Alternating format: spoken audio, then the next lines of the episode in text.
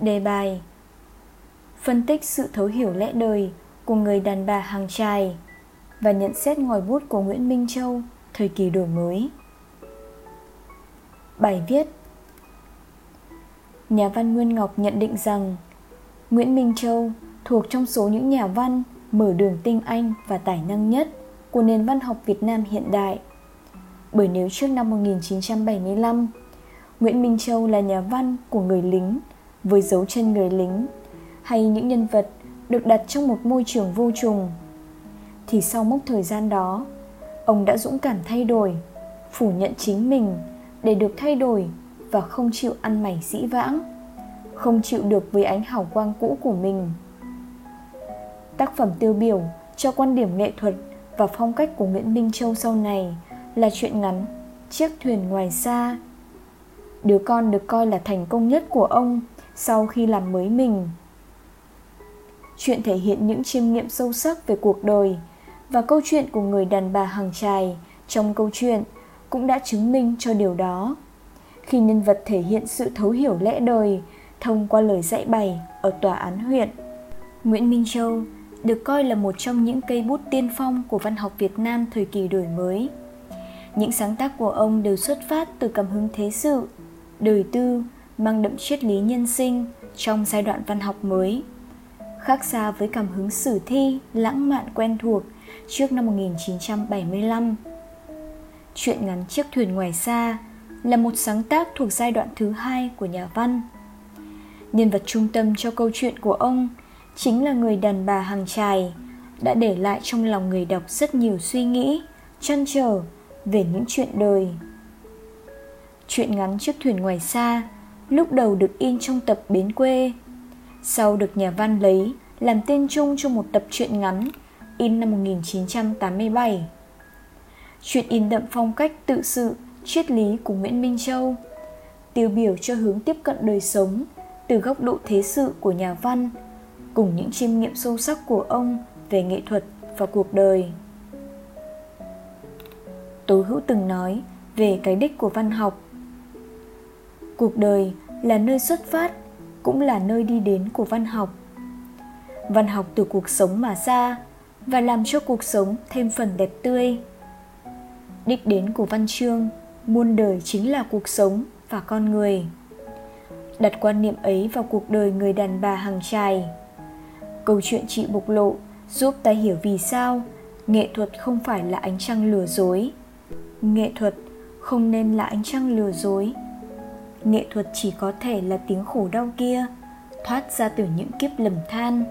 Và thứ ánh trăng không lừa dối ấy đã được Nguyễn Minh Châu thể hiện ở sự ngụp lặn vào cuộc đời người đàn bà hàng trài với câu chuyện ở tòa án huyện. Khi người đàn bà ấy giải bày câu chuyện của cuộc đời mình, qua đó ta thấy được vẻ đẹp đáng quý, đáng trân trọng của người lao động và có cái nhìn rõ nét hơn đa chiều hơn về cuộc đời. Cuộc đời người đàn bà hàng trai, dù bị chồng đánh cũng không hề sợ sệt. Ấy vậy mà khi bị gọi lên tòa án để giải quyết ly hôn khỏi người chồng vũ phu thì lại sợ sệt đến lạ. Thế nhưng khi bắt đầu vào câu chuyện của cuộc đời mình chị lại đột nhiên mất hết cái vẻ bề ngoài khúm núm sợ sệt khi mới được gọi lên ở tòa án huyện.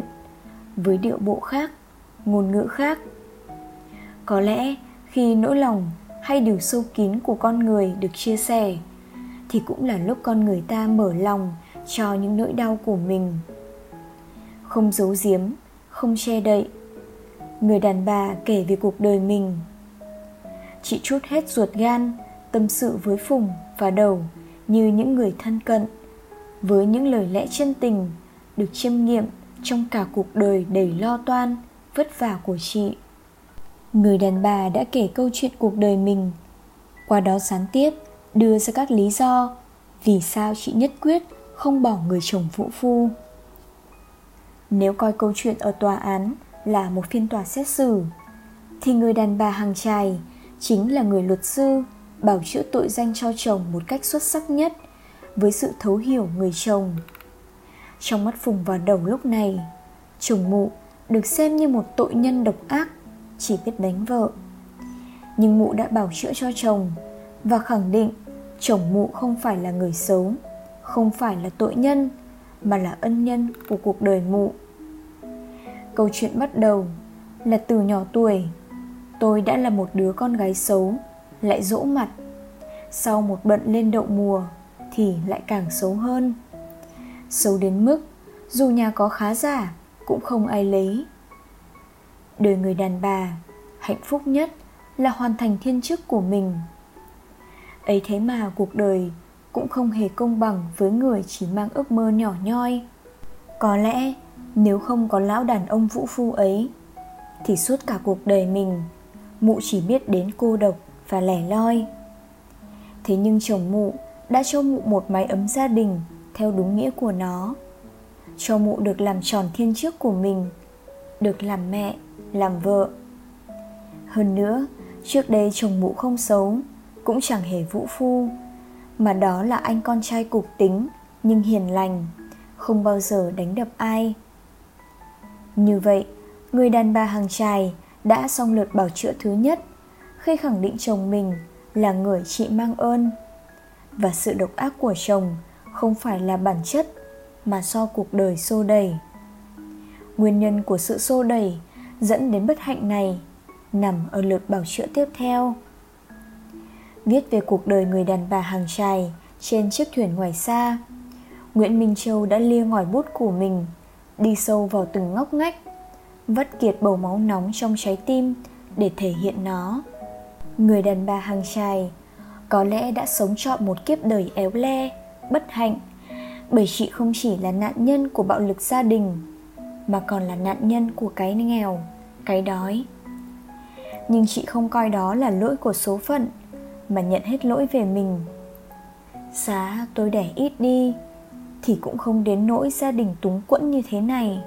Nhưng khổ nỗi, đám đàn bà ở thuyền đẻ nhiều, mà thuyền lại chật cũng chính vì đẻ nhiều, mà không có tiền sắm được một chiếc thuyền to hơn nhất là khi ông trời làm động biển suốt hàng tháng. Cả nhà, vợ chồng con cái toàn ăn cây xương rồng luộc chấm muối. Con người ta khi đứng trước hoàn cảnh bất lợi đều cố gắng đổ lỗi. Vậy mà người đàn bà hàng trài lại nhận hết lỗi về mình.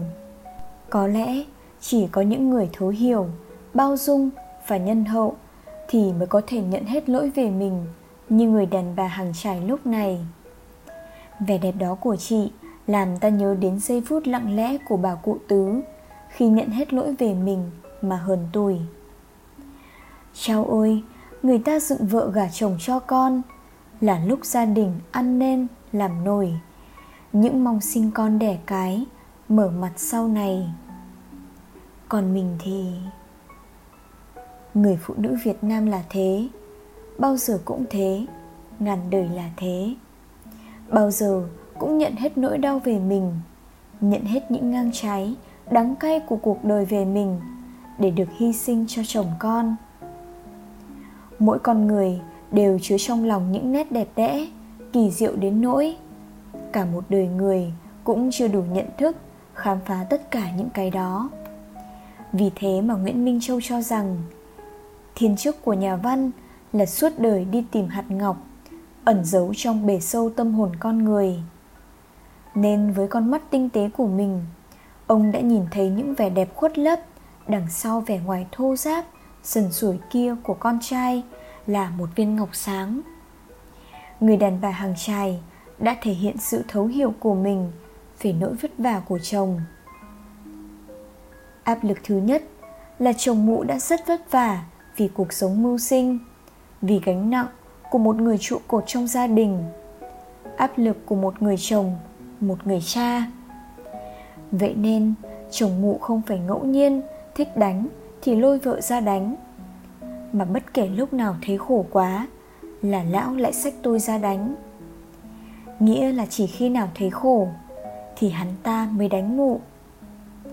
Nhưng xót xa làm sao, khi cái cuộc sống chứa trêu này, nó toàn cái khổ, chồng lên cái khổ nên mụ mới bị đánh. Ba ngày một trận nhẹ, năm ngày một trận nặng. Chị thấu hiểu điều đó. Hiểu người chồng kia cũng yêu thương vợ con. Bởi nếu không, thì lão cũng đã từ bỏ cái vùng biển này mà đi biệt xứ. Hoặc như những câu chuyện tìm đến cái chết trong văn học trước đây. Thế nhưng, lão vẫn gánh hết cái khổ về mình. Mà chỉ chọn cách duy nhất là đánh vợ để giải tỏa chứ không chọn đường cùng. Nên nếu đàn ông khác trên thuyền uống rượu, thì lão lại không. Không biết nguyên do là thương vợ, con đói khổ hay như thế nào, nhưng chính mụ cũng ước rằng, giá mà lão uống rượu thì tôi còn đỡ khổ. Vì thương chồng, để chồng được giải tỏa áp lực mụ đã chấp nhận và cam chịu để được chồng đánh. Chỉ có điều con cái đã lớn lên, nên mụ xin với lão đưa mình lên bờ đánh. Để con cái khỏi phải chứng kiến cảnh bố mẹ đánh nhau mà tổn thương. Như vậy, những trận đòn roi này là những trận đòn có thỏa thuận. Người đàn bà cho phép chồng đánh. Có lẽ mụ hiểu rằng mình không thể làm gì giúp chồng. Mình đã mang đến cho chồng nhiều gánh nặng, nhiều áp lực và vất vả nên mụ chấp nhận. Để cho ông ấy được vơi đi những áp lực mà tiếp tục trèo chống con thuyền, cùng nhau nuôi nấng, đặng một sắp con, nhà nào cũng trên dưới chục đứa. Chính sự thấu hiểu đó đã làm phùng và đầu, phải thốt lên. Không thể nào hiểu được. Có lẽ chỉ những người ngoài cuộc không thâm nhập vào bản chất sự việc như chúng ta, hoặc chỉ hời hợt nhìn bên ngoài thì mới vội vàng đánh giá như vậy. Còn người thấu hiểu lẽ đời, hiểu chồng, biết hy sinh như mụ, âu cũng là chuyện bình thường. Không chỉ hiểu những áp lực của chồng, mà lời bảo chữa cuối cùng của người đàn bà hàng trai để lại trong ta nhiều xúc cảm. Mụ đã bảo chữa cho chồng, từ tội nhân trở thành ân nhân, từ ân nhân trở thành người mà mụ mang ơn. Mụ lý giải là bởi các chú không phải là đàn bà. Chưa bao giờ các chú biết như thế nào là nỗi vất vả của người đàn bà trên một chiếc thuyền không có đàn ông. Mụ cần chồng chèo chống con thuyền lúc phong ba, cần cánh tay của chồng để đưa con thuyền gia đình. Trên đó có những đứa con của mụ vào bờ một cách an toàn. Vậy người đàn ông ấy đâu phải là tội nhân khi ông ta là người bảo vệ mụ và các con của mụ trước sự dữ dội của thiên nhiên, cuộc sống sóng gió nơi biển cả dữ dội. Văn học giúp con người hiểu được bản thân mình, nâng cao niềm tin vào bản thân mình và làm nảy nở ở con người khát vọng hướng tới chân lý và nhận thức giữa con người và cuộc đời. Trong câu chuyện về cuộc đời người đàn bà hàng trải nghèo khổ, lam lũ đã mở ra nhiều triết lý sâu sắc, đáng để cho ta suy ngẫm. Thông qua nhân vật người đàn bà hàng trài nhà văn nguyễn minh châu muốn gửi tới người đọc một thông điệp về mối quan hệ giữa nghệ thuật và cuộc đời. Và đó cũng chính là quan niệm của nhà văn trong thời kỳ đổi mới. Cuộc sống vốn muôn hình vạn trạng, chứa đựng rất nhiều nghịch lý cũng như mâu thuẫn. Nếu chỉ nhìn từ một phía thì sẽ dễ dàng đưa ra đánh giá lệch lạc, phiến diện. Vậy cần phải có cái nhìn đa diện, nhiều chiều, để từ đó đưa nghệ thuật vươn tới những chiều sâu nhân bản. Nghệ thuật phải gắn liền với đạo đức. Nghệ thuật, vị nhân sinh. Nhà văn không thể có cái nhìn dễ dãi trước cuộc sống, mà phải biết nhìn thấu được bản chất bên trong. Đó mới là người nghệ sĩ chân chính đến đây, ta càng thấm thía hơn câu nói của nhà nhân đạo chủ nghĩa lớn, nam cao. Nghệ thuật không cần phải là ánh trăng lừa dối. Nghệ thuật không nên là ánh trăng lừa dối. Nghệ thuật có thể chỉ là tiếng đau khổ kia, thoát ra từ những kiếp lầm than. Người đàn bà đã kể cho phùng và đầu về cuộc đời của mình. Ở câu chuyện của người đàn bà ấy nó cũng dài dòng, dườm già, cả kê, lộn xộn, như chính cái cuộc sống. Chứ nó không thẳng thớ như cái gạch đầu dòng, như những câu chuyện hồ sơ mà đầu hay viết ra với những gạch đầu dòng. Thế nhưng, cuộc sống là thế. Và nếu như chúng ta chỉ lược bằng những gạch đầu dòng, thì làm sao có thể kể hết được cái lẽ của cuộc sống? Đôi khi, chúng ta cứ làm sao để có thể tóm tắt. Nhưng chính những cái tóm tắt ấy sẽ làm mất đi những cái cua vòng, rẽ ngoặt của cuộc đời. Và đôi khi, chính vì những cái quanh co, lắt léo ấy, cho nên chúng ta mới thành ra như thế này. Nếu như cuộc đời mà cứ thẳng tưng, thì cuộc đời lại đơn giản hơn biết bao nhiêu. Tác phẩm nghệ thuật chân chính bao giờ cũng là sự tôn vinh con người qua những hình thức nghệ thuật độc đáo bằng biện pháp đối lập giữa hoàn cảnh và tính cách, giữa ngoại hình và tâm hồn, đi sâu vào thế giới nội tâm phức tạp để mâu thuẫn của con người qua nhân vật người đàn bà hàng trài nguyễn minh châu đã thể hiện cái nhìn mới mẻ về con người. Ông đã khai thác số phận cá nhân và thân phận con người đời thường để phát hiện những nét đẹp trong những con người tầm thường, lam lũ cả đời, ông đã tâm niệm sáng tác văn học là đi tìm hạt ngọc ẩn sâu trong tâm hồn con người. Nhà văn tô hoài kết luận về các tác phẩm của nguyễn minh châu. Đọc nguyễn minh châu, người ta thấy cuộc đời và trang sách liền nhau, chặng đường đời hôm nay cũng như từng đoạn sáng tạo trên giấy của tài năng. Những cái tưởng như bình thường, lặt vặt trong cuộc sống hàng ngày dưới con mắt và ngòi bút của nguyễn minh châu, đều trở thành những gợi ý đáng suy nghĩ và có tầm triết lý. Những triết lý đó là những bài học về cuộc sống cho người đọc, bài học chung nhìn và thưởng thức. Có lẽ những cái lỡ cỡ, lưng chừng hơi hợt trong cuộc sống sau khi có ngọn gió trước đèn của nguyễn minh châu đã được thay thế bằng sự nghiêm túc và là kim chỉ nam cho không chỉ là nghệ sĩ, mà còn là bài học nhận thức cho tất cả chúng ta.